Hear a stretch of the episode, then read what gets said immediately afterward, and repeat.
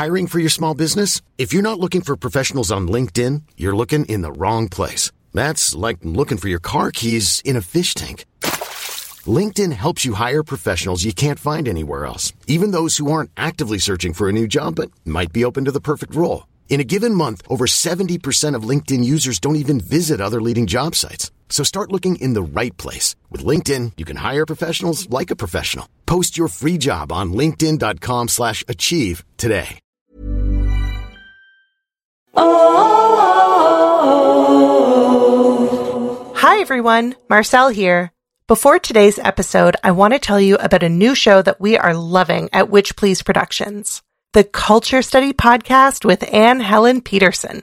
If you don't already know it, I'm convinced that you're about to fall in love with a new podcast. And this is coming from me, Marcelle, someone who famously doesn't really listen to podcasts. Culture Study is a podcast about exploring the nooks and crannies of the culture that surrounds us. Each week, Anne and a super smart co-host will answer listeners' questions about the stuff they find interesting and perplexing. Like, why do clothes suck now? And is Paw Patrol propaganda or is it not that deep? And like, what's the deal with everyone I know getting a divorce?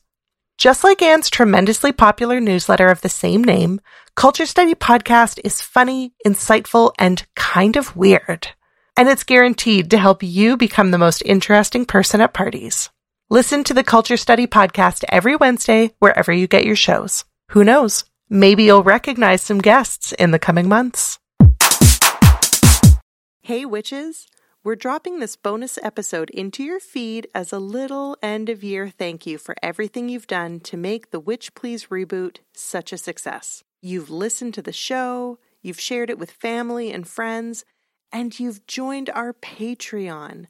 It really means a lot to me, to Hannah, to our producer, and to the whole team at Not Sorry. Before we jump into the episode, we want to remind you that we are just days away from the new year, and we're so close to our goal of earning $5,000 a month. If we reach $5,000 a month by January 1st, all Patreon supporters will be invited to attend a live Zoom webinar where you can ask your Witch Please Tell Me questions in real time. We expect it will be very silly and very fun. I'll probably have a glass of wine or two during it, and Hannah will probably suffer numerous jokes at her expense. Help us reach our goal by becoming a patron today. Instead of making resolutions for the new year, hack! Old news! Boring! Capitalist! Give yourself the gift of bonus content from Witch Please by joining at the $2, $5, $10, $13, or holy guacamole, the $30 tier. There is no ethical consumption under capitalism, so why not consume us? Is that weird? Is that weird? Did you like that? Listen, no matter what tier you choose, you will gain access to benefits that have been accumulating for a year so there will be plenty of bonus content for you to enjoy. And for those of you who are already patrons, may we gently suggest that you make the leap to the next tier? Plus, and I, I truly hate to say this, we have the unedited Zoom footage from this holiday recording, and somehow Hannah has convinced me to share it with our patrons as an enticement. So, yes, you can listen to this bonus episode here, but if you become a patron, you can watch us chaotically record it with a crying, barfing baby Skrewt. Of course, if becoming a patron is currently not in the financial cards, we totally get it. You can still support our work by continuing to share our show with your hot friends, your rich crushes, and your fun cousins. By the way, I get a little goofy in this episode. I know that's going to come as a huge surprise to a lot of you, but um, buckle up. Enjoy.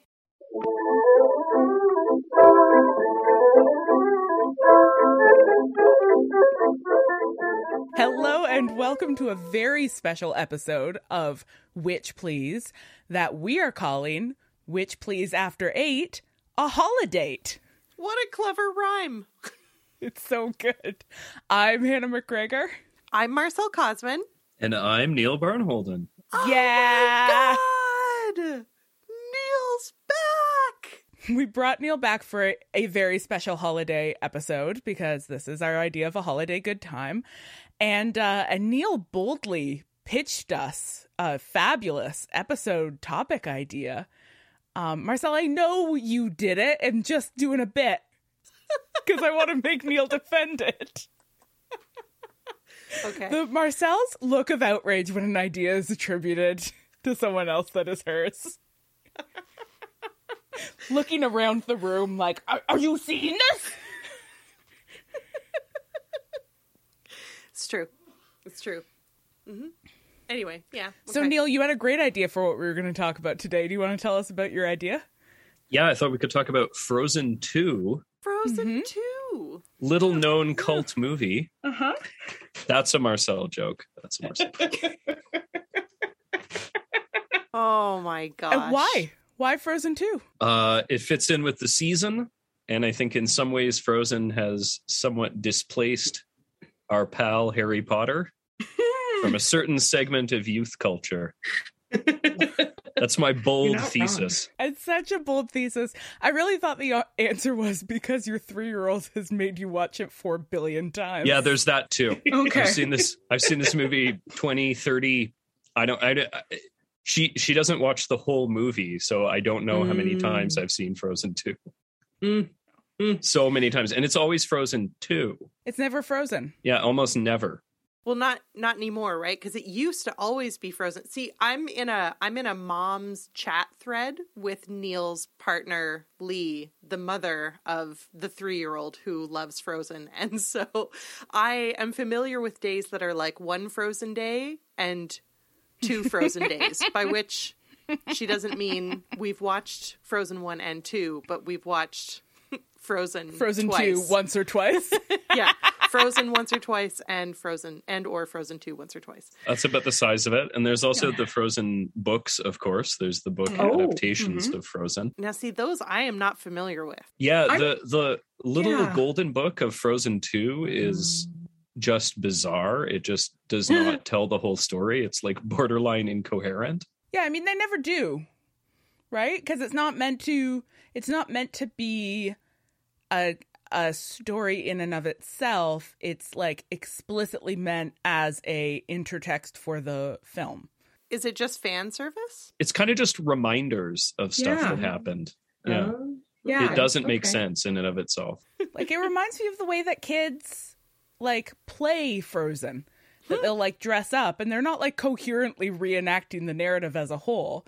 They're just like choosing highlights. It sounds like they don't have good enough parents, is what it sounds like. If your child is not reenacting the entire thing scene by scene with a strict dedication to plot, what are you even doing? But here's so my daughter has the this was the summer of Frozen. There was so much Frozen all summer, right might into say the that- fall. Your summer was frozen. Well, it's a movie. I mean, Frozen two, Frozen that? one. It wasn't a good joke. So, so sorry, so sorry, Neil. You were busy talking, and I uh, interrupted to make a shitty joke. Frozen does take place in the summer and Frozen 2 takes place in the fall. Yeah, Do you think they're going to make one in the winter? you think so, but only? Olaf's Frozen Adventure, which takes place at Christmas. We have no evidence that Arendelle experiences winter unless it is uh unless it is created by Elsa. Yes, That would be a bizarre twist. Absolutely twist. not. Yeah, we do. Were it They, not for the Absolutely not. Yeah, I think I know what Hannah's going to say they here. go to the store to buy winter supplies, and the winter supplies are marked up because it's not winter. um, ladies and gentlemen and non-binary friends, uh, former erstwhile tech support, Trevor Chow Fraser, uh, potential slash lover of Neil, is has joined us in the room with the baby with the extremely barfy um blast ended Yeah. screw. Oh my god, there's so much. It's just pouring. It's just pouring out of him. Oh my god, there's so much. Oh. I, I'm gonna take a picture. There's so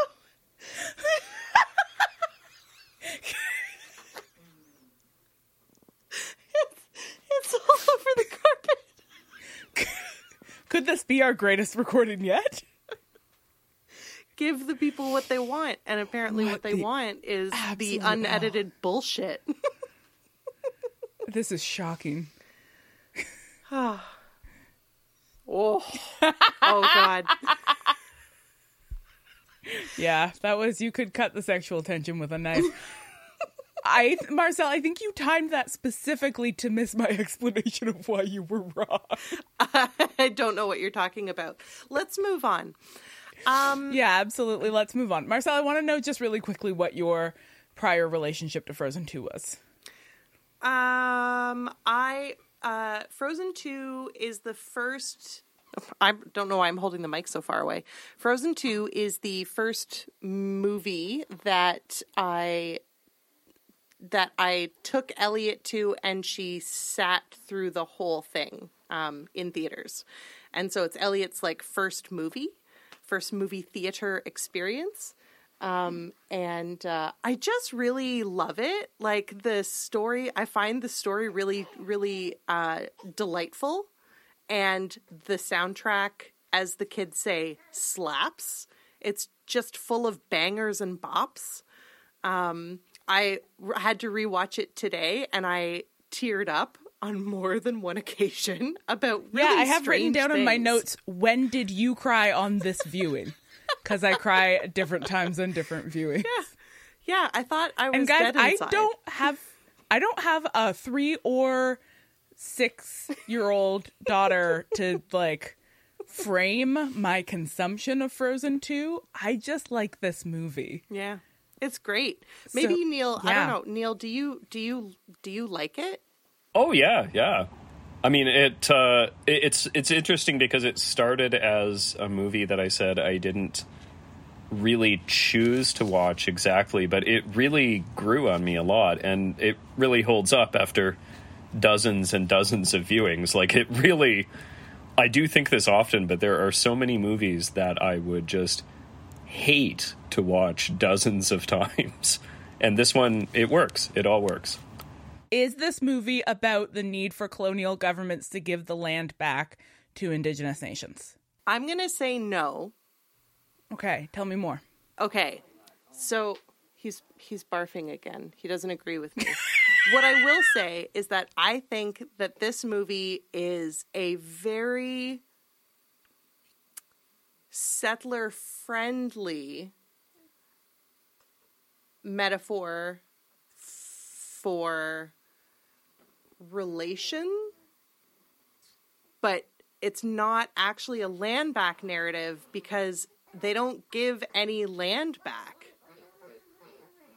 they they Yeah. don't like they blow up the dam so they like Yeah. they like they like do reparations and they like reestablish a relationship but they don't but there's no land that is returned so i would say it's not so i would say no um but it What is Yeah. happening in the background? oh that's just Co- cohen just that's him he's just chatting he just he just okay. goes. It's so funny. he's just he's just chatting Incredible. he's just chatting Neil, thoughts? I think semi, yes, because there's that scene at the end where Elsa explains to Anna that Arendelle would have been destroyed, like the spirits of the Enchanted Forest would have let Arendelle be destroyed if it wasn't for the fact that Anna destroyed the dam. Like Anna made the right choice to destroy the dam. So ultimately, the ethos of the spirits is that there can be a coexistence of Arendelle and its kind of colonized area. Like it's I I- it's like a pseudo colony, I guess I would call it. So I think that semi I, I agree with Marcelle that it's compromised and it's not as straightforward as just like yes, blow it up. Yeah, but it does get awfully close to blow it up. does It gets Like, way it gets way within- closer than you would think. yeah Like so much closer than I would have expected from like a Disney movie to being like, sorry, in order to atone for historical crimes, you have to let your whole city wash away. And like I kind of wish it had because the like the the song at the beginning that's like nothing's ever going to change and our flag will always fly is like the point of that is that it's deeply ironic and I'm I would like to talk more about song irony in this movie because the first 50% of the songs are all just irony, just only. But they say the flag will always fly, and then at the end, the like the flag's up again. Because the flag will always fly. And there's that scene where they realize that the spirits, like the only thing they weren't willing to do was murder everyone in Arendelle. But Yeah. they were definitely going to destroy the city.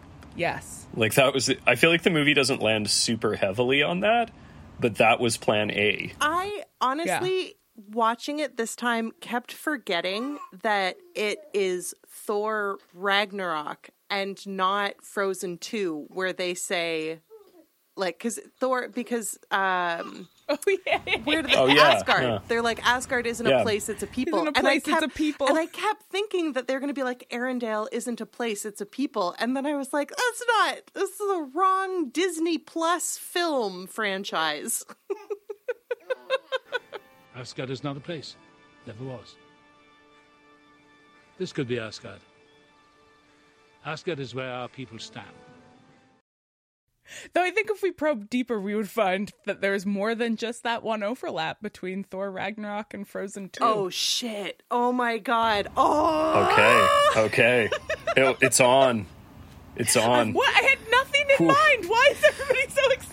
they're both Norse mythology. Oh shit. They both deal with gods and demigods. Yeah, okay, that's good because I actually have a note here about uh Anna, sorry, Elsa going through a like Odin like uh quest where she has to make a significant sacrifice in order to earn wisdom and that they both kind of go on hero's journeys but Anna's is a hero's journey that is sort of about ascending to the divine. No, Elsa's is about ascending to the divine whereas Anna's is much more typical like like action oriented hero's journey Yeah. that suggests that like one of the parallels being drawn between them is like like mind and body or like the sacred and the mundane mm-hmm. i got i've got a lot of thoughts Uh, Anna's in that song is about depression, right? It's about Do the next right thing. j- yeah, the next right thing. Okay, I'm going to hand the mic over to Trevor for just one second. Just one second. Can you tell them what you learned about the person who wrote "Do the Next Right Thing"?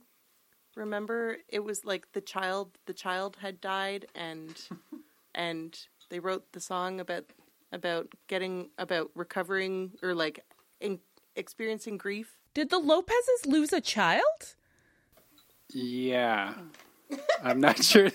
I'm not sure there's much more for me to say there, but uh, yeah, during the it was actually during the making, or no, Frozen had been finished, but then it was released, and I think it was at that time, and so it was during like all the press tours, they had to like keep promoting the film, even though they lost their child.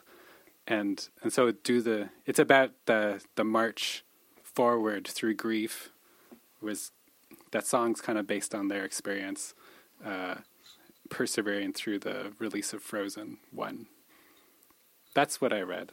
Okay. I'm not sure how i feel about the the parallel between destroying a dam and promoting a movie but okay neil go I got to jump in here. I don't think that's the Lopez's. I think that's the co-director, whose first name I can't remember, but his son's name was Ryder, which is oh, Okay. why the Northuldra guy that we meet is named Ryder in this oh. movie. So I don't think he wrote the song, but I like. There's a scene in Into the Unknown, the making of Frozen 2, which is also on Disney Plus, where the person who animated that scene talks about it as being about depression, and so does Kristen Bell, I think. So I think I think it's a pretty established reading of that song, whatever the origins are. yeah i mean i'm i'm it's very sad and also i'm relieved for the lopez's because i like i like those EGOTing sons of bitches I think Hannah's point is a really What's my it's point? an it's an interesting one where the struggle that Anna goes through at her lowest point, which is the actual lowest point of the movie, is about depression and not knowing what to do next. You are lost, hope is gone, but you must go on and do the next right thing. As opposed to like a mystical or a kind of externalized struggle. But you're right that it like what she needs to do next is blow up a dam. Yeah. Right. Yeah. But like it is about it's about doing, right? Whereas so like she she gets to this point where she feels um paralyzed out of action by depression and by the sort of lack of moral clarity of her of her situation and so she has and Olaf this- is dead.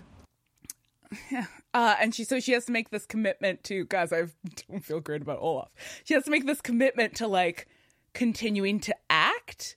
Um, we'll get to it in a moment, Marcelle. Whereas Elsa like dies for knowledge. She literally dies for knowledge, which is like classic Odin, right? I, I actually wouldn't know. The only thing I know about Norse mythology is from the Thor movies. I think he gave an eye away in exchange for knowledge. Yeah. Yeah, that sounds right to me. Because I this is my gesture for giving an eye away. I guess looks like you dick got right a in dick the of the eye. eye. Yeah. Witch please after eight, a holiday. Wow. Okay. Okay, Um, sorry, let's pivot. You don't like Olaf? I don't like Olaf. Are you sorry? fucking kidding me? I fucking love Olaf.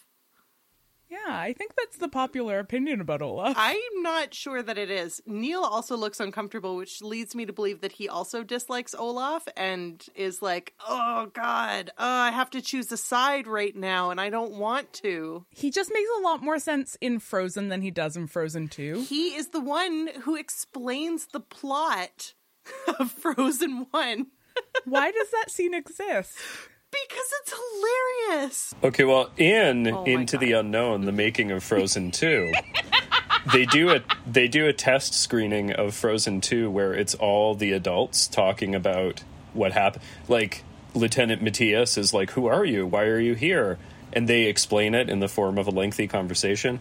And kids got bored, so they replaced it with a 40 second long scene of Olaf explaining redundantly the movie that we have already seen and are familiar is with. So perfect. It's probably my favorite scene. Everything, oh man, everything Olaf does in Frozen 2 is my absolute favorite. His song, This Will All Make Sense When I Am Older, is is incredible. His constant like unin- Also an irony song. Yes, his constant unintentional like scathing ribbing of everybody else like, "Oh, yes, I look forward to when I am old like you, Anna, and don't need to worry about anything anymore."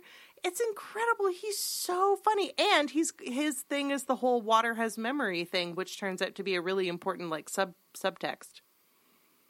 Subtext? Subplot? No, I think just plot. Subplot. Yes. Subplot. Yes. Subplot. Yep. Plot? Pathetic fallacy. I like I think yeah, I think it just he only works for me as a comedic figure. He doesn't work for me as a like a figure of pathos. And so I am never moved by the like, oh no, Olaf is gone. Like in part because You're an adult. kind of the whole well that but also kind of the whole thing about snowmen is that they die um and by making him literally unkillable it's kind of like okay well then what? Like he's there like he should melt to like symbolize the end of their childhood or something. Um and and at the like nadir like like the depth of her dep- i don't know like when when Anna and Elsa reunite, I was like crying, and then Elsa was like, "Oh, remember the snowman?"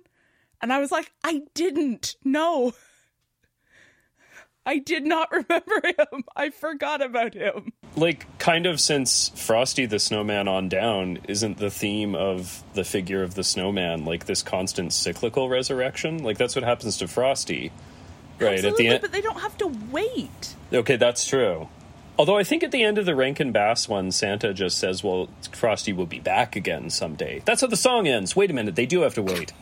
Yeah, have to he'll wait be till back next again Christmas. someday, and you know he'll be back next Christmas because he's about the He'll be- natural mm. cycle. He'll be back again someday. But he waved goodbye, saying, Don't you cry. I'll be back on Christmas Day.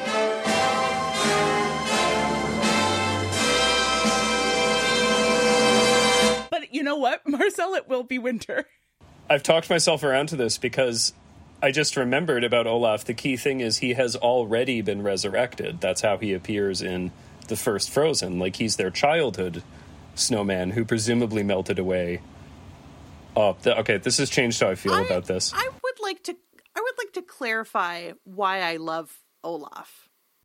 I do like Olaf, by the way. I should just jump in Because of here. his comedy I do like stylings rather than his like philosophical implications. I actually I find it a lot sadder when just like a silly goofball dies. Have you seen? I find that extremely sad. Remember when Goofball dies in Inside Out? And it's fucking Yeah. devastating. I actually Ooh. can't Yeah, remember what his really name is, but it might as well be Goofball. I think it's something very close to Goofball. What is his name? It's very sad and meta that we can't remember what his name is. But It's like, appropriate. Okay, no, no, no, I no, no, like so no. what I Let me explain Go, about yeah. Olaf. Let me just Yeah, explain, and yep, then yep, I'll yep. and then I'll move on. Okay.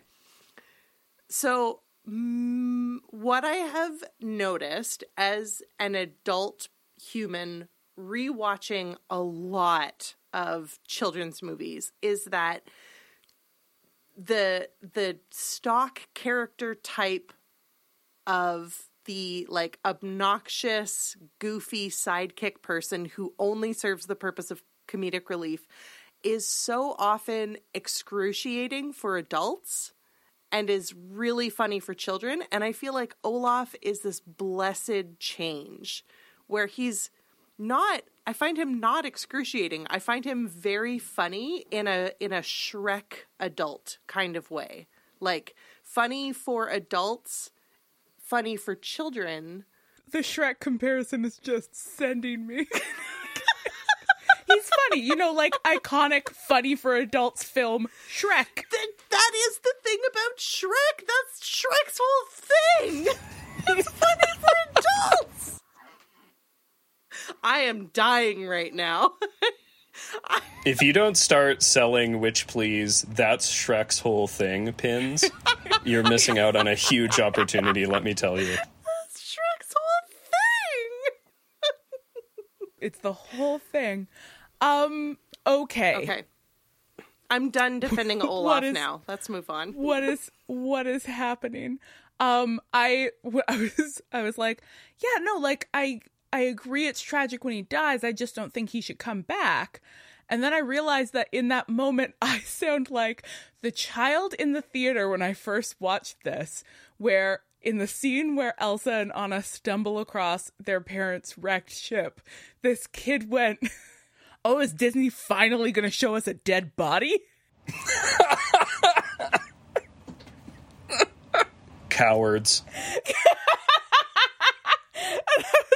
I was like, yeah, this movie for sure is going to show us the bloated corpses of their parents. The six year old bloated corpses Oh. picked clean by carrion birds. Carrion? That's not what I meant. What's the word that sounds like carrion? That's it. I thought it was carrion. Is it carrion? it's carrion. Oh, sorry. No, it is. Sorry, I got. con- I like the luggage. Trevor has chimed in. That's carry on. by carrion birds. Let's talk about irony. Okay. like an old stone wall that'll never fall. Some things stay the same. Like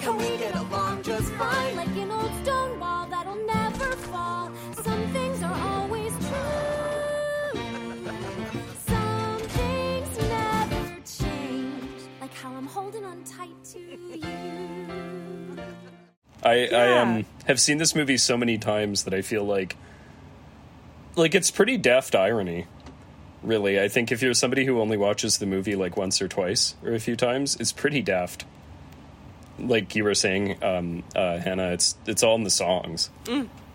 It is, and it's those first few songs, right? that They some things never change, and then Elsa's whole song is about the fact that she absolutely will not go mm, into, the into unknown. the unknown. Yeah.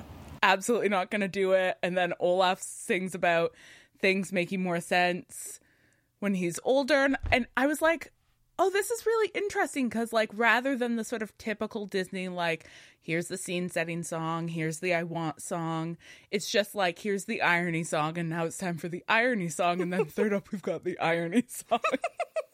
Is it because like why does this particular yeah like i was kind of beginning to wonder that like is there something about about what they have to do how they have to like like recognize the happy ending they don't want it to delegitimize the happy ending of the first movie but they need to reestablish stakes and is like is irony the way to do that I I don't know. I feel like they have so much more freedom in a sequel because sequels are so often like nobody expects sequels to do the work of the standalone first movie, right? Um, but Frozen Two is just so good that it can. It's I- it. is I I will say it is much better than the first one. It is coherent, unlike the first one, which is chaos. Yeah, bold. Which is why Olaf's reenactment of it is perfect.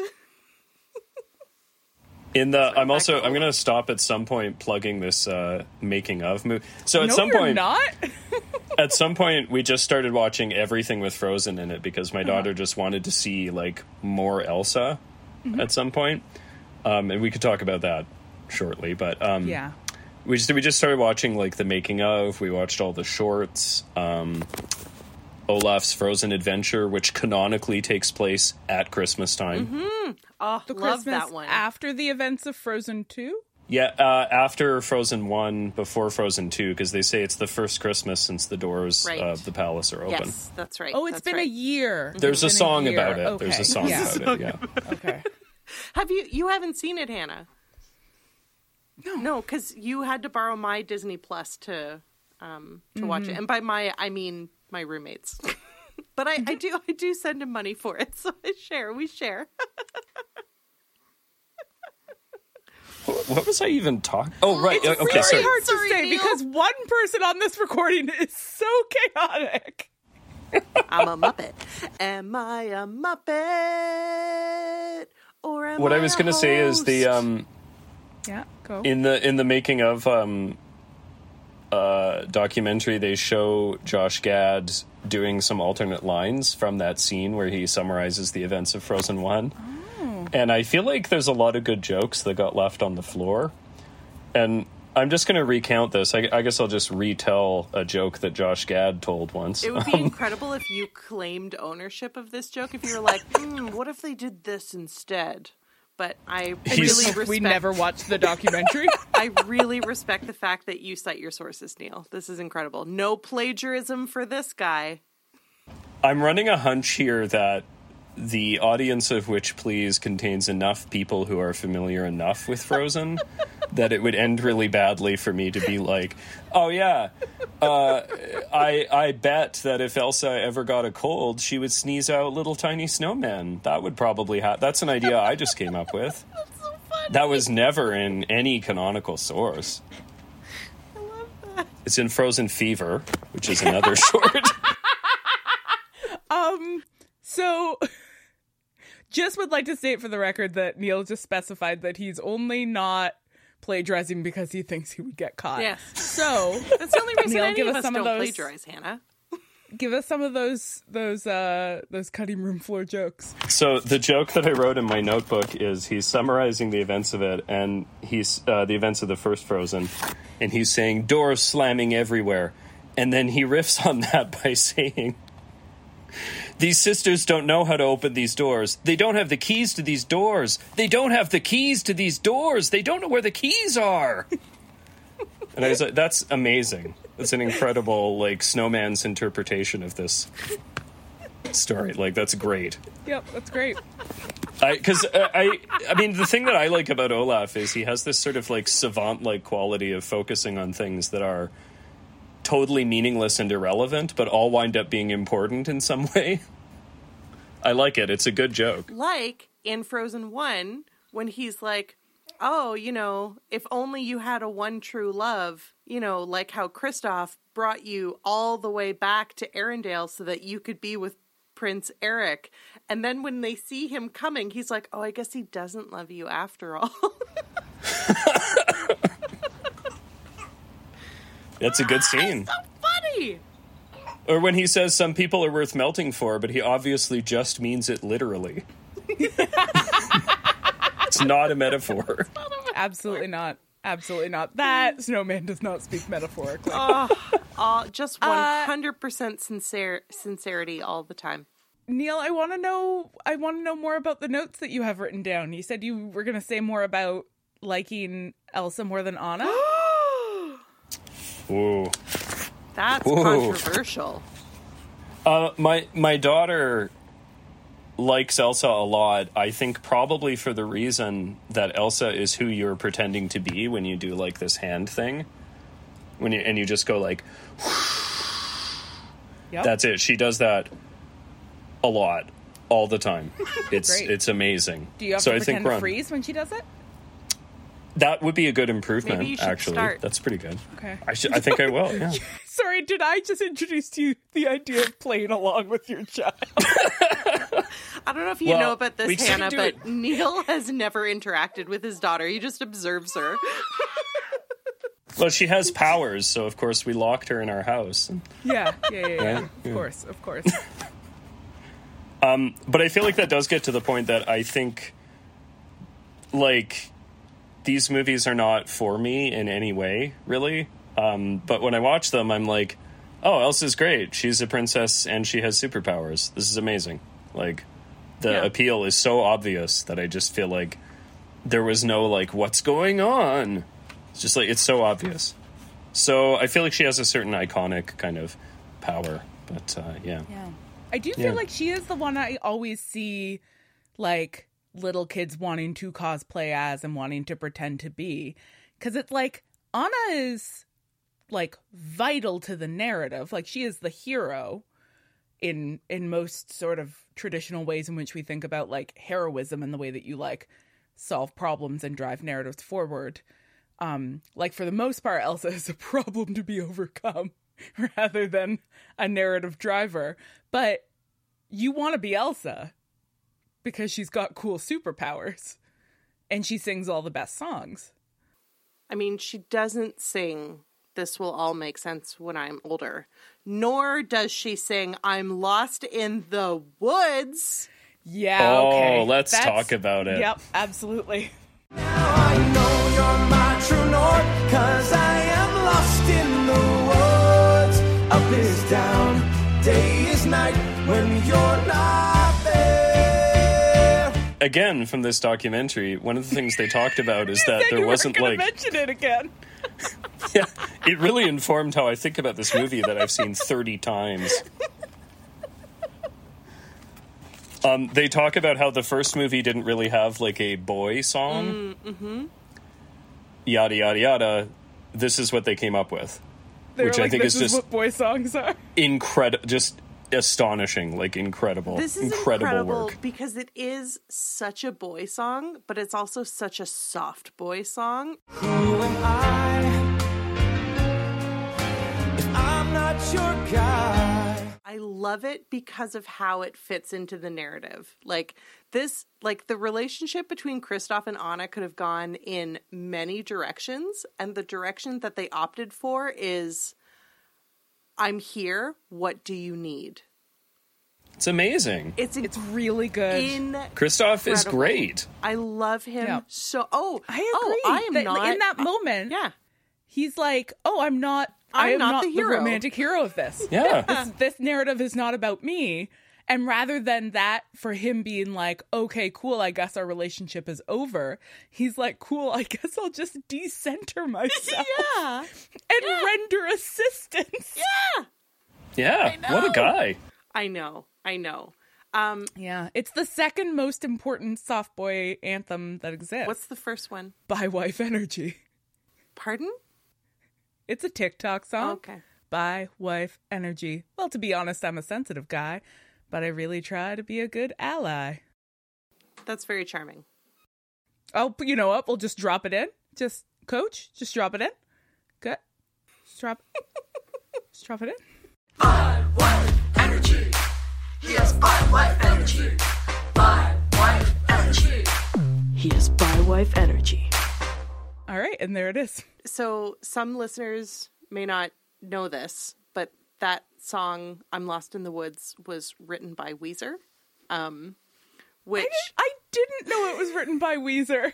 I knew that they did the like the the the credits version. There's always like a pop version of the major songs in the credits. yeah, Um but I didn't realize they wrote it. I'm pretty sure. Trevor, am I right about that? You know what? Somebody fact check Somebody this. fact check Marcelle's that because it might.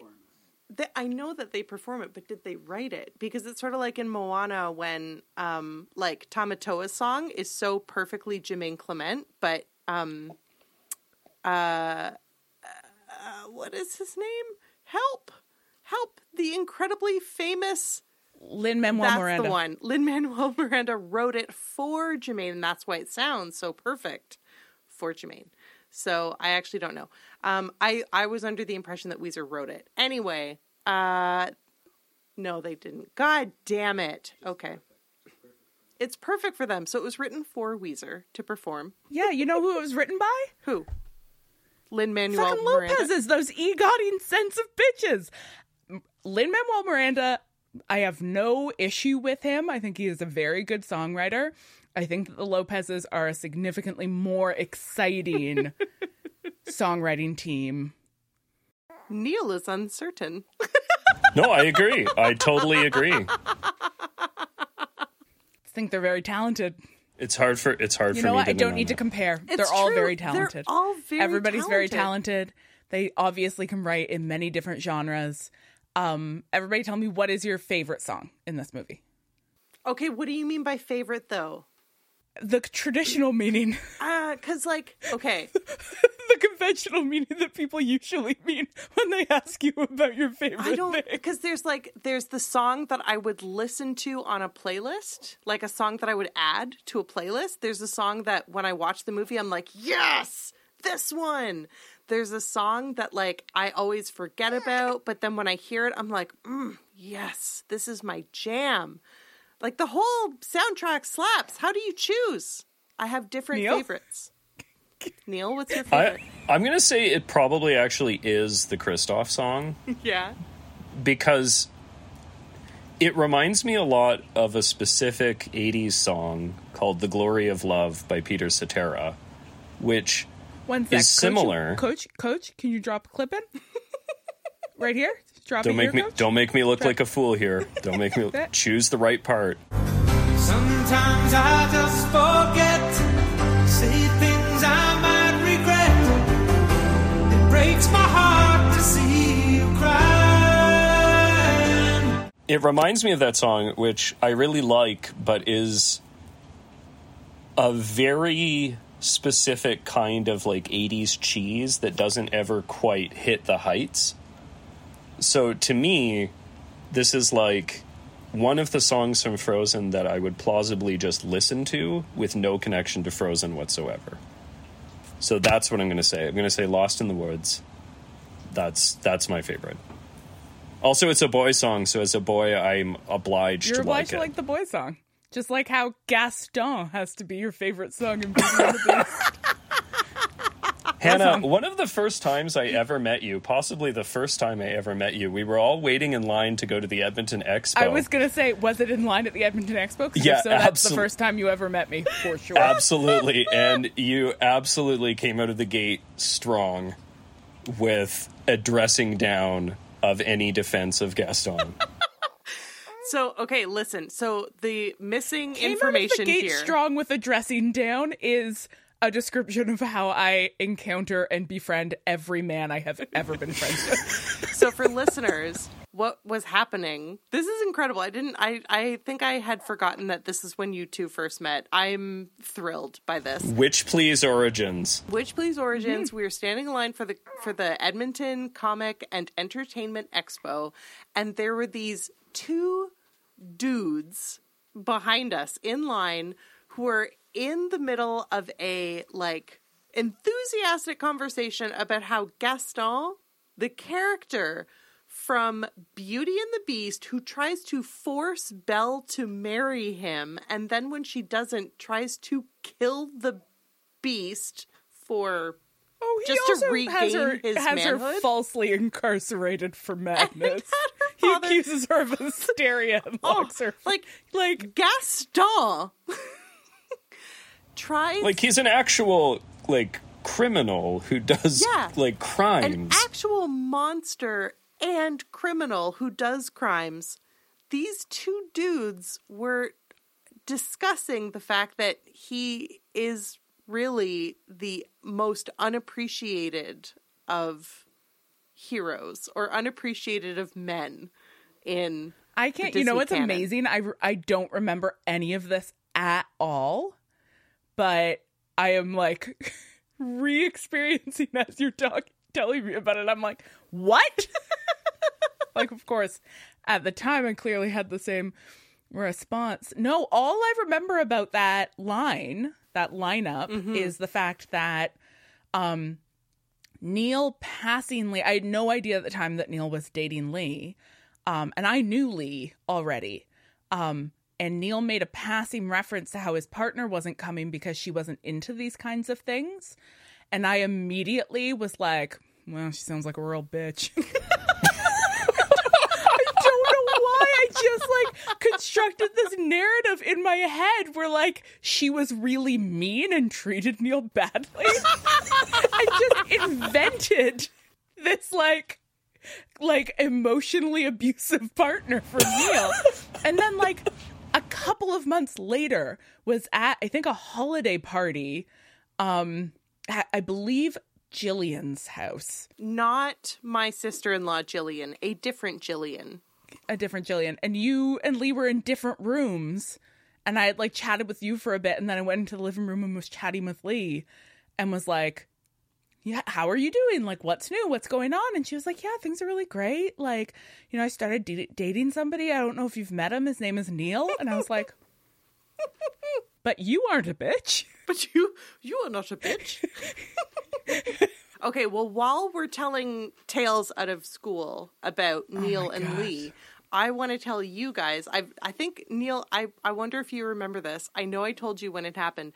So I had not met Lee for years. I knew Neil and was friends with Neil for years before ever meeting Lee, and in advance of Neil's birthday, right around the time he became all but dissertation in his PhD process, where we were going to get together for in the pre pandemic times for drinks outside at an event at a patio. I had a dream where I met Lee, who I had never yet met, and she had an English accent.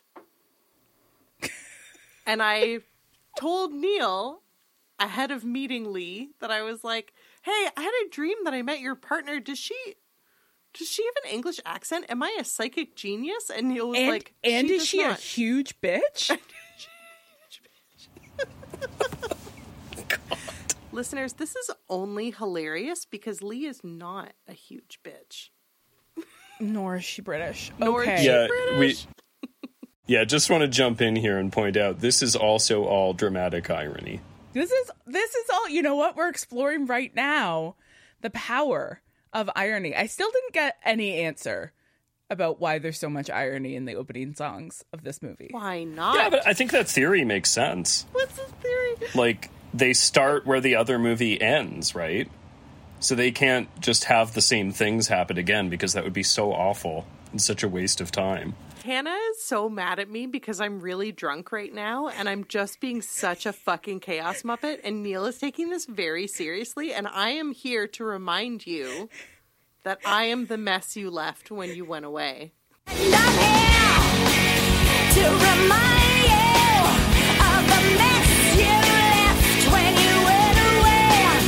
Wow. Is that are you irony? Are you are you doing like a Not unlike Alanis Morissette. Like a different track on the actually know same album? Irony is, and so I just Whoa. say things, and sometimes they hit home. Is it you whoa. Whoa. Hiring for your small business? If you're not looking for professionals on LinkedIn, you're looking in the wrong place. That's like looking for your car keys in a fish tank. LinkedIn helps you hire professionals you can't find anywhere else, even those who aren't actively searching for a new job but might be open to the perfect role. In a given month, over 70% of LinkedIn users don't even visit other leading job sites. So start looking in the right place. With LinkedIn, you can hire professionals like a professional. Post your free job on linkedin.com slash achieve today. Mm-hmm. Mm, mm, mm. Complex. Mm, I'm gonna see what else what else I've written down. Okay. I would like to have a conversation about Elsa's theoretical lesbianism. Yeah. I would love to have a conversation about that. I don't. Yeah. Okay. Okay, because I think that there is some like rumors that they considered actually making her canonically gay. I don't know how many of those rumors are just Twitter nonsense. Um, but Elsa reads extremely asexual to me. I was that's Hmm, okay. So yeah. that's what I was gonna say. Is that like is is lesbian just the like go to term for queer for like queer woman character? Yeah, like you know who Elsa is in love with? That water horse. and that cool fire lizard. And the cool fire lizard at the very beginning of the movie, Anna is like, mm, heterosexuality is awesome. Let's make these people kiss. And Elsa literally says, ew, Anna, gross. Yeah. Yeah. Yeah, they establish it that like as a child, she is like, this is very weird. And there's just that moment at the end when Kristoff uh proposes to Anna finally. And if you look at Elsa, she's standing on the side like, oh so weird. And then instantly walks over to Anna, takes her hands, and like brings her over to do something else. She's, when you watch that scene, it's like, hooray, you're, oh, look, the earth giants are here. Let's interact with them instead. like, immediately. Oh my god. I, yeah, I love it. I I'd also like to throw in, of course, uh, the point that Prince Hans of the Southern Isles brings up in the oh my first god, movie. Prince Eric earlier. Uh, we all knew who you meant. Yeah. Um, that he brings up that uh, no one was getting anywhere with Elsa, Yes. which was his original plan Mm-hmm. to take over the kingdom. Um, so just throwing that in there as like, I do think it's interesting and good. I mean, it's not good that Elsa's one of the only characters you could say this about, but that she is excerpted from the compulsory heterose- heterosexuality of Disney movies. Yeah. I mean, it's not good. It's not good that she's one of the only characters, but it is good that there is a character. Mm-hmm. And Yeah. one of the most Who like, works that way. famous and beloved. Yeah. They pluck her right out of that and instead make her want like knowledge and power and knowledge power hypothetically. and like that's not bad. Like she's Yeah. not punished No. for being a woman who No, wants like that scene the fact that the final scene of the movie is her face as she rides a magic horse out to the ice fortress Mm-hmm. when like the whole first movie was like you're not allowed to have an ice fortress. Mm-hmm. that's the moral. Ice fortresses are bad. You have to come back home. Mm-hmm. sorry. No ice fortresses for you. In the second movie they're like psych she can have an ice fortress if she wants. Bye. Also, the whole song "Into the Unknown" and like the um mm, the Ahtohallan song. Oh my god, help! Help! show Always yourself. Show yourself. Show yourself. show yourself Is all like the um hmm. This is a plus quality right now. Um, A plus quality Marcelle content. The whole thing about the song is her like going thinking that it's about finding someone else and then it's like, "Oh no, mm. I'm enough." The whole point of the song is I'm Yeah. enough. What I what I am and what I have is enough. I'm who I've been looking for. And then and then like that's so like yeah she gets an ice fortress that's all to herself that she gets to go to and sing songs about and yeah if this isn't if this isn't a blessed asexual narrative of like fulfillment and acceptance then i would like you to point me in the direction of something that is She is like a spinster icon for our times. yes yes Yeah. I love it. You know, before Elsa, like the asexual pop culture representation was Todd from BoJack Horseman, who I love, Yeah. but who is not heroic. No, I mean nobody in BoJack Horseman is a good representation of whatever demographic they fall into. like, Yeah. yeah, but uh, yeah. Anyway, Elsa, big big fan. Neil, Yeah. Neil, what else? What else do you have uh, written down there in your secret, serious adult pad of paper? Um, Nerd. Welcome welcome back to Witch Please, Neil. Marcelle's gonna get drunk and bully you, apparently. this podcast has changed. Do you think Elsa really dies? Oh, that's a good question. great question. You know, it's funny. The second you said that, I was like, yeah, she does. Like, she turns into ice just like Anna did in the first one, which I think is Yeah. symbolically a death, right? Isn't it cool that they both have to die? Mm. I'm not drunk. I have no excuse for the things I've been saying. Why aren't Oh, sorry. Okay. Here, I wrote down Elsa radicalizing Anna from beyond the grave. Mm. right? That her final act of death is to transmit the truth mm-hmm. about the violence of their grandfather mm-hmm. so that Anna has no choice but to act on it. Mm-hmm. It's true. That's how you be a good ancestor. I wanted to throw in, you had mentioned this earlier, Hannah, about the violence of the dam that uh, Arendelle built.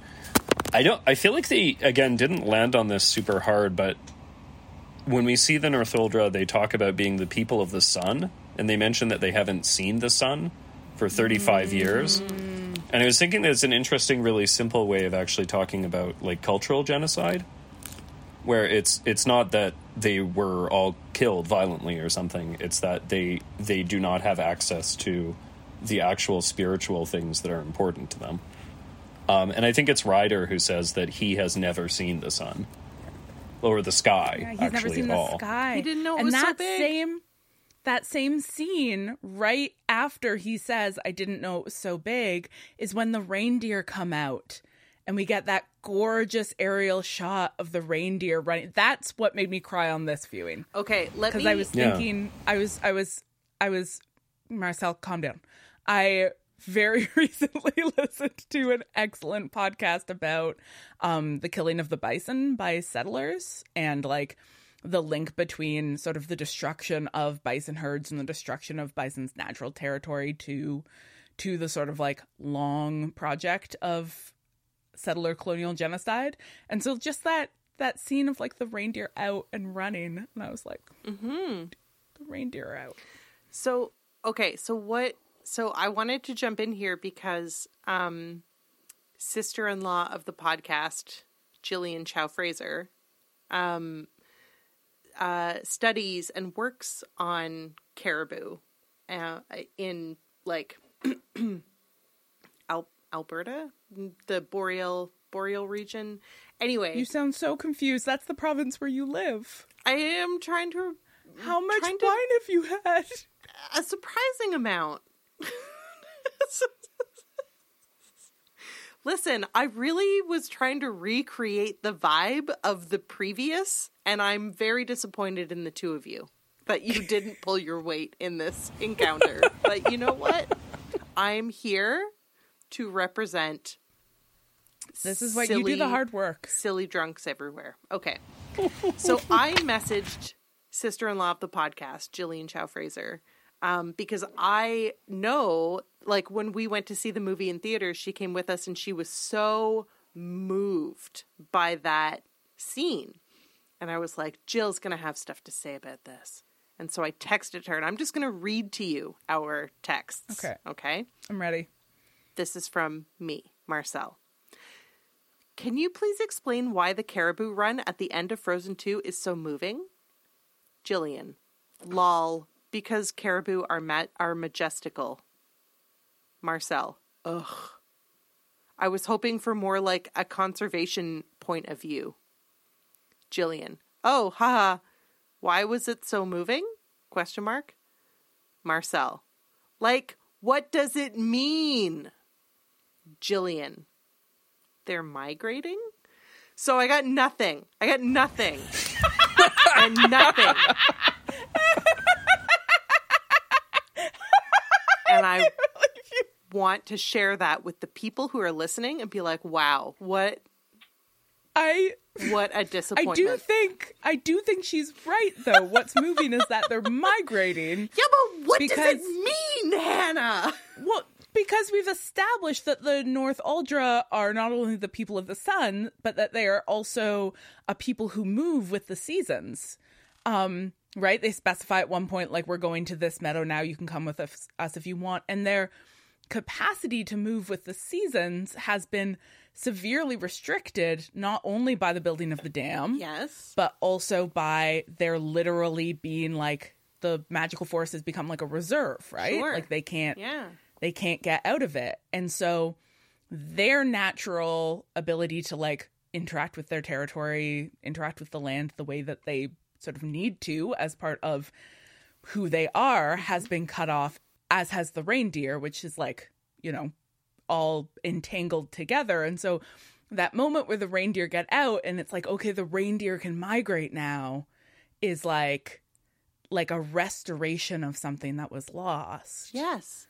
One might think that that is the answer that a conservation biologist who studies caribou might give. How beautiful, Hannah. Jillian literally wept in the theater because she was like, caribou runs are so rare because caribou are so near extinction. This is so beautiful. You know what? Her boyfriend is visiting, so she's lost in the woods. Is is what's happening. I really the amount of this episode that is Marcelle attempting to prompt family members to tell anecdotes in ways that they are refusing to do satisfactorily is really very good. It's only happened twice. Wow, that's you know what? Two for two. That's a lot. Two for two. Can I also uh, can I recount another highlight from this documentary? There's an interview with the animator who does the scene of Lost in the Woods. Hmm. And that moment where the second face shows up and you suddenly realize what they're doing. yeah, God damn. Um, she's animating it and she want she wants to get the expressions on all of the reindeer looking different. so she creates a clip of the scene where it's her face on each of the reindeer like singing different facial with different facial expressions. It's incredible. It's hilarious. What is Just like amazing. please restate the name of the documentary because I'm now gonna watch it. This was the This thing. is in This is Into the Unknown, the making of Frozen 2. I it's like 6 episodes. I think that's in the second or third episode. But it's just it's Six one of the funniest things I've ever seen. This is incredible. I love this. Oh yeah, it's so longer much. than Frozen 2. It sounds like it. As will this conversation be by the time we're done with it. Yeah. Well, you know, give the people what they want. Okay, let's go back to your initial question, Hannah. When did you cry? I told you already when the reindeer Yeah, good. Ran. Okay, yeah. Again, another. Another. Is that the only time you cried? on this watch through, yeah. Oh, okay. Neil, Yeah. What about you? what about Neil you? didn't cry. Neil? When did you... Okay, I cried during Olaf's death scene where Anna says, warm hugs. Which is the original thing that Elsa says when she created the first Olaf all those My years name ago, is right? Olaf, and I love warm hugs. Yeah. Yeah. And she gives him a warm hug, and then he passes away in her arms. And I just think, like, I- it's brutal. Just brutal. Disney, you're too good at this. Stop it. Stop. Stop making me feel grief. Um, this this watch through, I cried a number of times, but the time that surprised me was when Kristoff said, "I'm here. What do you need?" He scoops up Anna, and she's like, "I'm sorry, I'm left you," and he's like, "Fuck, who cares? I'm here. What do you need?" And I was like, That moment where he when he says, "Oh, my love isn't that fragile." "Yeah, my love is not fragile." Oh my god! Holy shit. like imagine the like at last I understand what it means to create a like fantastical romantic hero because the idea of a man swooping in and being like, "Don't worry about it. I process this emotionally by myself and won't make it your problem." It's like said no man ever. Oh, my love is not fragile.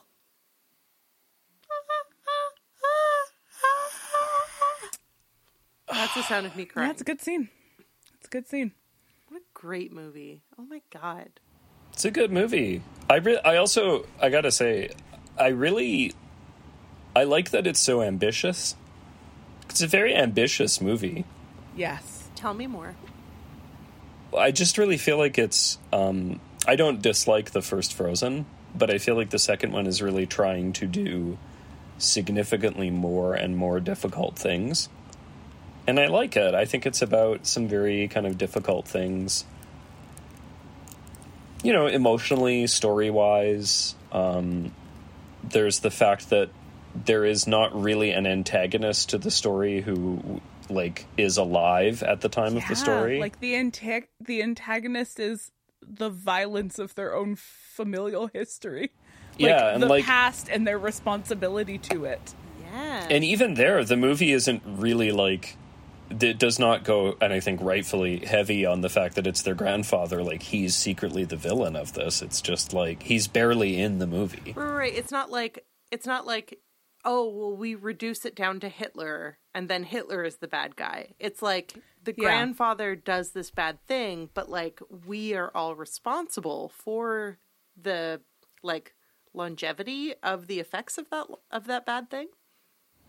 Yeah, and you you understand how, uh, you know how their father Agnar, uh, when they were younger, told them this story that is we now see as this extremely biased uh, version of the story, and then how their mother had her, you know, she had already. Like, I just I feel like it's an extremely their mother- complex chronology. Yeah, and like we know when you watch it again and you see that moment where like the father is telling that story and the mother is silent throughout it. And then once he leaves, she sings them the lullaby that is a lullaby of her people. That's like, how do I teach you the values of my people without either outing myself because it seems like she is passing um and and needs people to not know that she's Northuldra, but also like that she she doesn't seem to be in a position to directly contradict her husband. Um, but like is trying to find another way to teach her children. I was just going to say it, it's just a really complex story. I think in terms of what actually happens and the feelings that the characters have because of it. And I think the movie does a pretty deft job at weaving between those things and not having it be just a mess. Mm-hmm. Like just a, you could just see how this could just be like a mess. Yeah. yeah. And there are little bits like I feel like the the it the wires show in a few moments. I feel like towards the end of the movie when they're having to like tie up all the loose ends and there's like kind of like a few too many short scenes that are just like loose end, loose end, loose end, loose end. Like they're trying to they kind of have to do some like it's not as tidy or as neat narratively as the first one was. I know Marcelle you said that it was wild, but in some ways the first one is also narratively very tidy. Um right? There's like there's a problem that problem is overcome and then the next scene everything is fine. Well, and one, just to, sorry, no, go ahead. Oh, just like you can't nothing happens in this movie that means that in the next scene everything's fine. Mm-hmm. Neil? Neil? Oh, I was just going to say that actually, one thing that I don't, I think is a real weakness of the first Frozen is actually Prince Hans when it turns out that, you know, he's actually the antagonist, he's actually the bad guy, he's been running this scheme this whole time. But up until that conversation with Anna, literally nothing that he's done would have been any different if he was completely sincerely Yeah. like her romantic interest. And I always feel like it's not like that's bad or I don't like it. It's a twist, right? I mean, it, it's kind of unsupported, but it's a twist. But I do feel like it's very simple mm-hmm. To just have a character pretend to be good and then, oh, it turns out he's bad. And like, there's no foreshadowing of it bad. at all. Like he's just a Yeah. bad guy. We thought he was a good Like, guy, he's- he's a bad guy. he's one of the worst people in this entire franchise, but like nothing he does would have been any different if he had been completely sincere, and nothing we see would be different. And it's just kind of like there's no foreshadowing of it that I can pick up on at all. No. I believe the reason there's no foreshadowing of it is because that was not the original plan.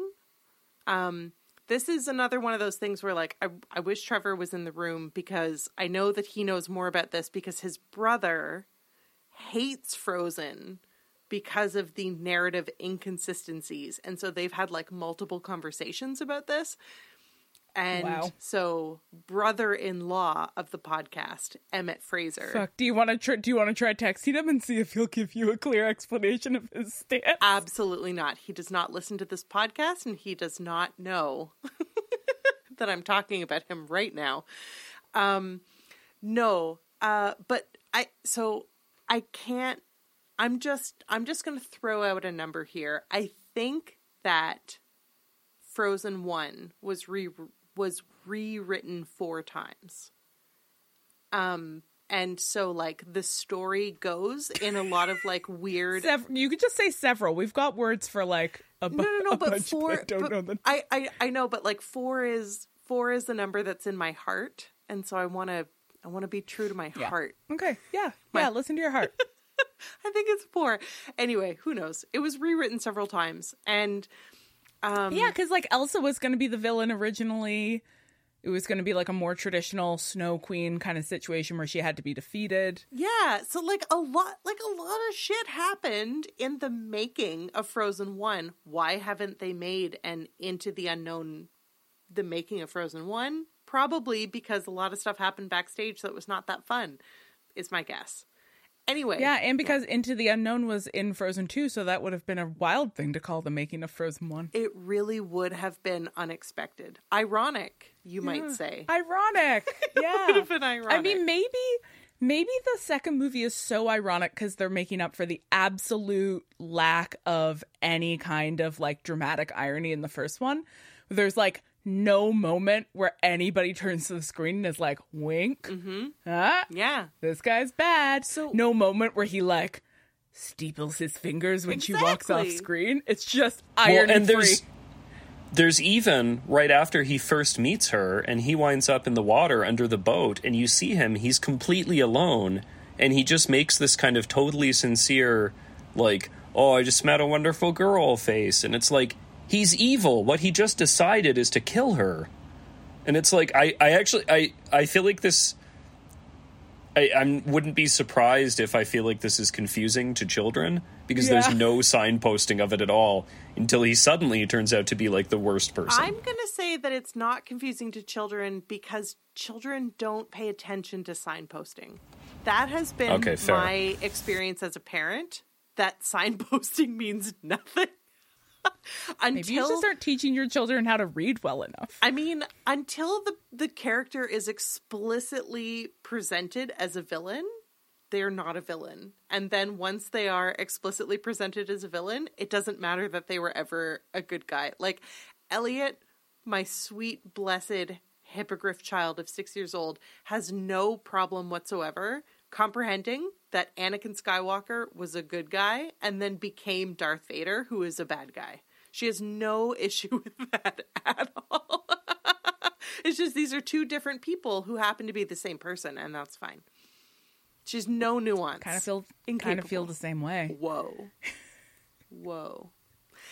It's a conversation Anyway. for another day when we make a Star Wars podcast. next Whoa. Christmas. So this again back to Olaf's re dis- reenactment, re-summarization hmm. of the first movie when he's like, "Oh, surprise! Prince Hans is the bad guy," and then the guard guy who Lieutenant Mattias. Lieutenant Mattias is like, "What?"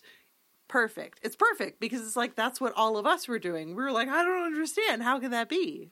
It doesn't make any sense." Because it didn't. Because it didn't make any sense. But they did it anyway. Well, I just the movie would have been exactly the same up to the like nothing would have been different. There's no like the second movie I think does such a good job of oh that makes sense. like that's something I didn't know and it makes sense Yeah. given what we already know. Like when even your example just a few minutes ago Hannah where you're like oh that's why their mother reacted in that way in the very beginning of the movie. Now we understand why. Yeah. Yeah. Yeah, it is a tighter movie for sure. Yeah. I think I don't know if this is where you were going with that story, Marcelle, but yeah, I suspect that Frozen 2 was rewritten maybe maybe many more times on like a micro level, Uh, like like pre-production. like scene by scene, yeah. But like Yeah. but like less of that like complete overhaul of what we think this movie is about. Yeah, like I think the the difference is that whatever rewriting happened for Frozen 2 took place before they started illustrating and recording. Whereas Frozen 1 it was like ooh, I know we already filmed the entire movie, but uh can we Filmed. Yeah, filmed. I don't I filmed. Well, they talk in they talk in Into the Unknown about how they spent like you, two and a half years writing the movie. Neil is here to prevent a fight, is what's happening. That's what's really going on.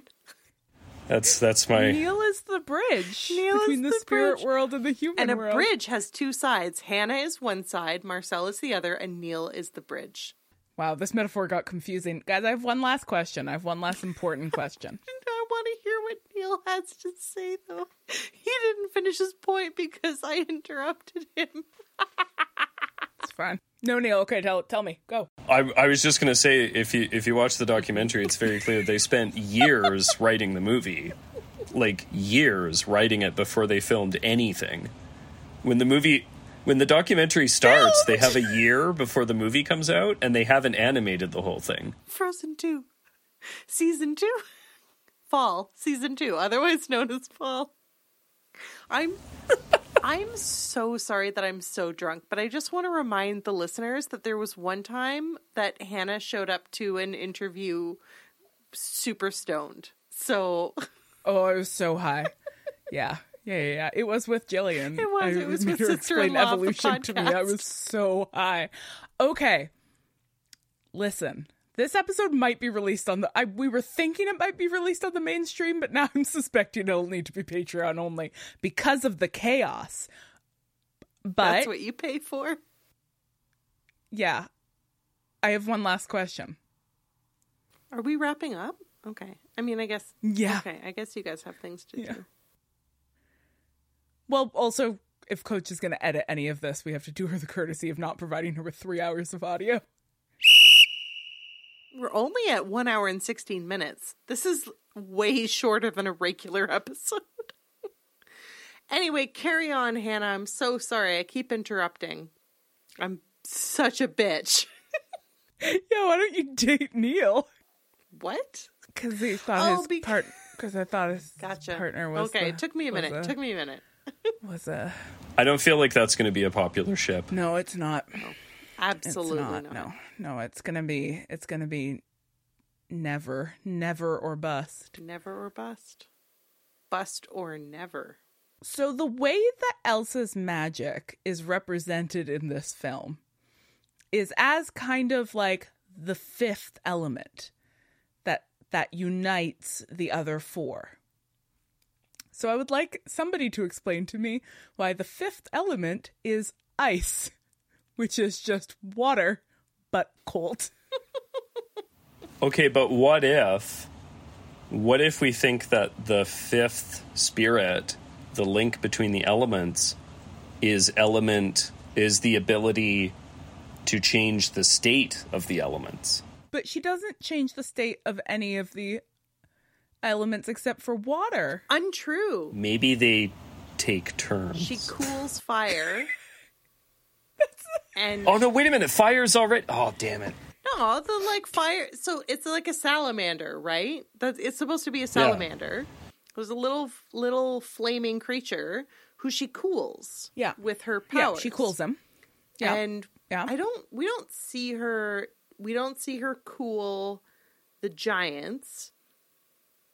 But once the dam is broken, which is what she told Anna to do, the di- the giants are like, "Oh, that we're good.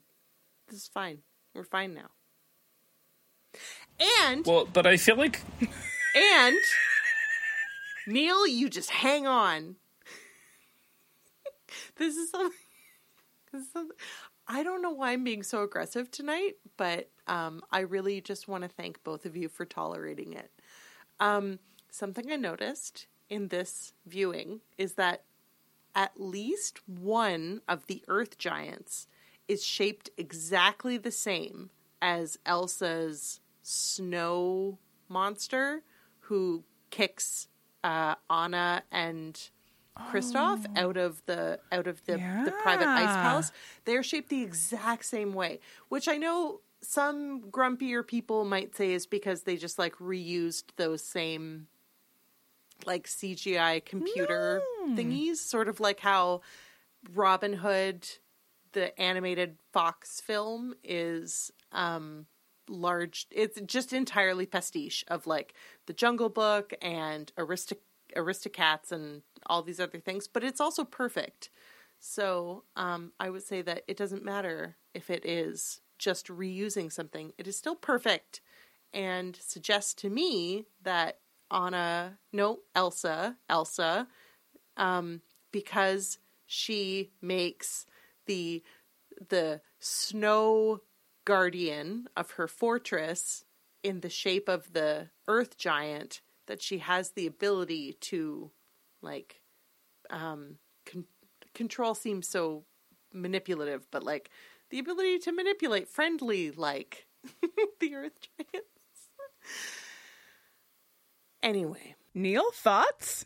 I uh, no, I, I was just thinking. I, I talked myself into kind of a corner there because, like, you know, I'm saying, oh, ice is, you know, what else it does is change water from a liquid state to a solid state. But then I was thinking the the the fire elemental, like fire, also isn't an element in that sense, right? It's this process that happens to other elements.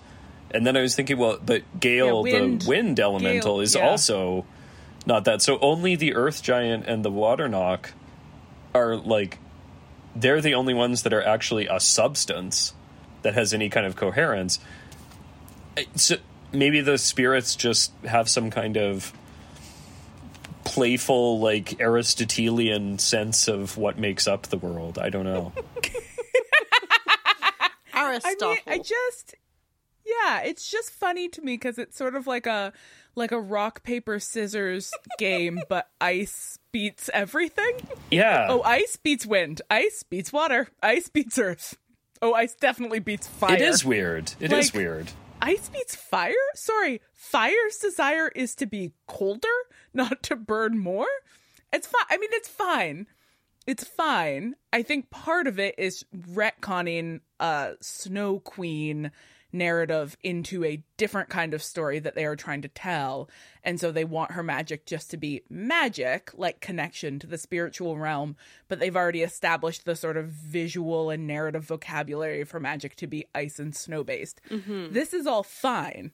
Um, but it was a little it was a little funny to me. the premise of like there's four elements and a fifth one unites them all. Snow. I assumed. Usually it's heart, but fine. Well, yeah, like Yeah. in the movie, The Fifth Element, it's love. Love. And I think And in Captain Planet, it's heart. it's heart, which is where we feel love. That's not true. I feel love in my stomach and it feels like throwing up. Um what? what? And I think that implicitly in Frozen 2, we are I think I I don't Okay. I think we are encouraged to believe that the fifth element is not ice or snow, but it is love because Elsa is able to control her powers once she feels loved by her sister and her people for like who she is. She doesn't need to hide anymore. She doesn't need to be afraid. And if Elsa is the fifth spirit and she is also like the one side of the bridge and her mother's daughter who is the like offspring of the two people i think i think i think she's supposed to be love i think she's supposed to be milla jovovich is what i'm saying The real fifth element is the friends we made along the way. Yeah, okay. Any final thoughts on Frozen 2?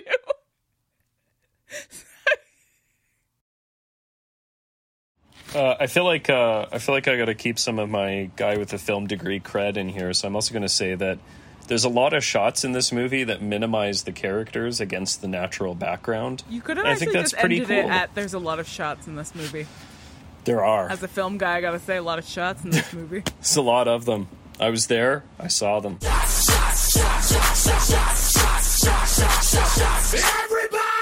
wow who is bullying neil now hannah You're right. There are they are often sort of panning out so that you can see how small they are in relation to the overwhelming nature. I love that scene where Elsa is trying to figure out how to run across the sea Oh, it's so good. and just keeps getting slapped by waves. It's really Just like a great, great animation scene. It's Just beautiful. yeah, it's Yeah. so good.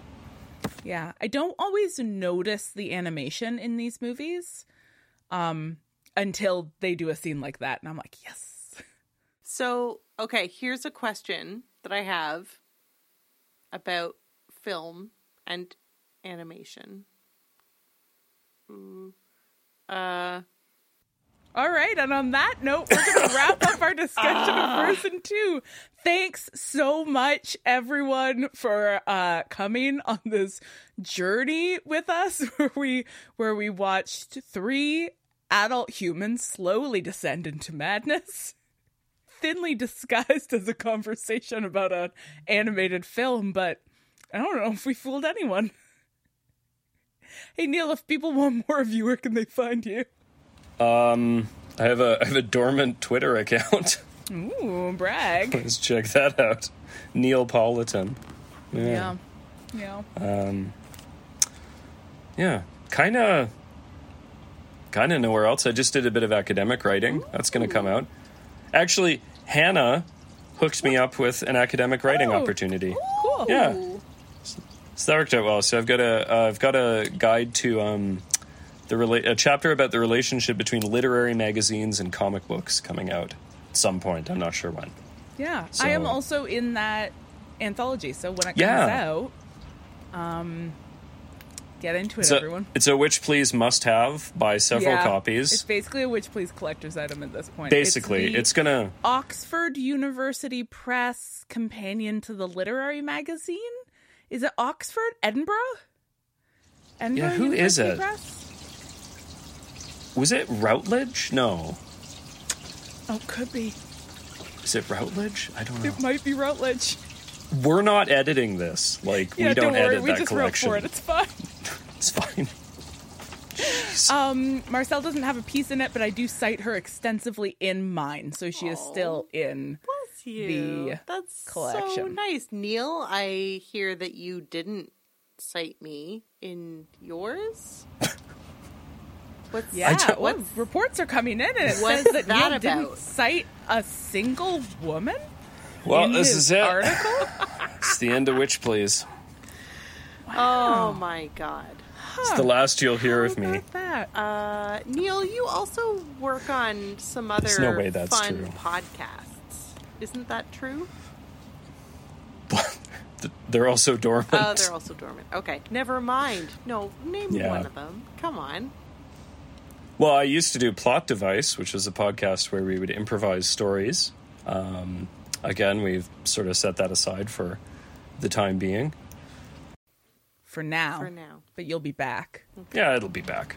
Yeah. Okay. All right. Well, everybody, look on the internet for Neil, and you'll find him somewhere. and on that note, happy holidays, everybody. Happy holidays.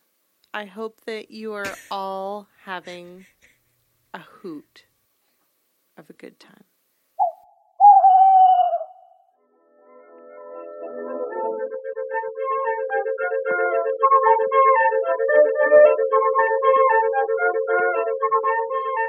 You've been listening to Witch Please After 8, a holiday. If you want to watch the unedited footage from our recording, head over to Patreon and join us at the $2, $5, $10, $13, or $30 tier. Did you know that if you pay annually, you get 10% off? Plus, if you join before January 1st, you'll help us unlock a live Witch Please Tell Me Q&A for all patrons across all levels. Once again, thank you for listening and for being part of the Witch Please community. By far, the best part of making Witch Please is getting to know you, our listeners. You share your unique interests and expertise with us on social media, via Patreon, and in our Apple reviews. We love that. Actually, while I'm on the subject, if you can't become a patron today, just leave us an Apple Podcast review with some kind of chaotic username, and uh, Hannah, definitely not me, but Hannah will get so much joy listening to me try to read it out loud on an upcoming episode. Okay, enough of all that. Happy belated holidays. Happy almost New Year. We are so grateful for your listenership as we head into 2022.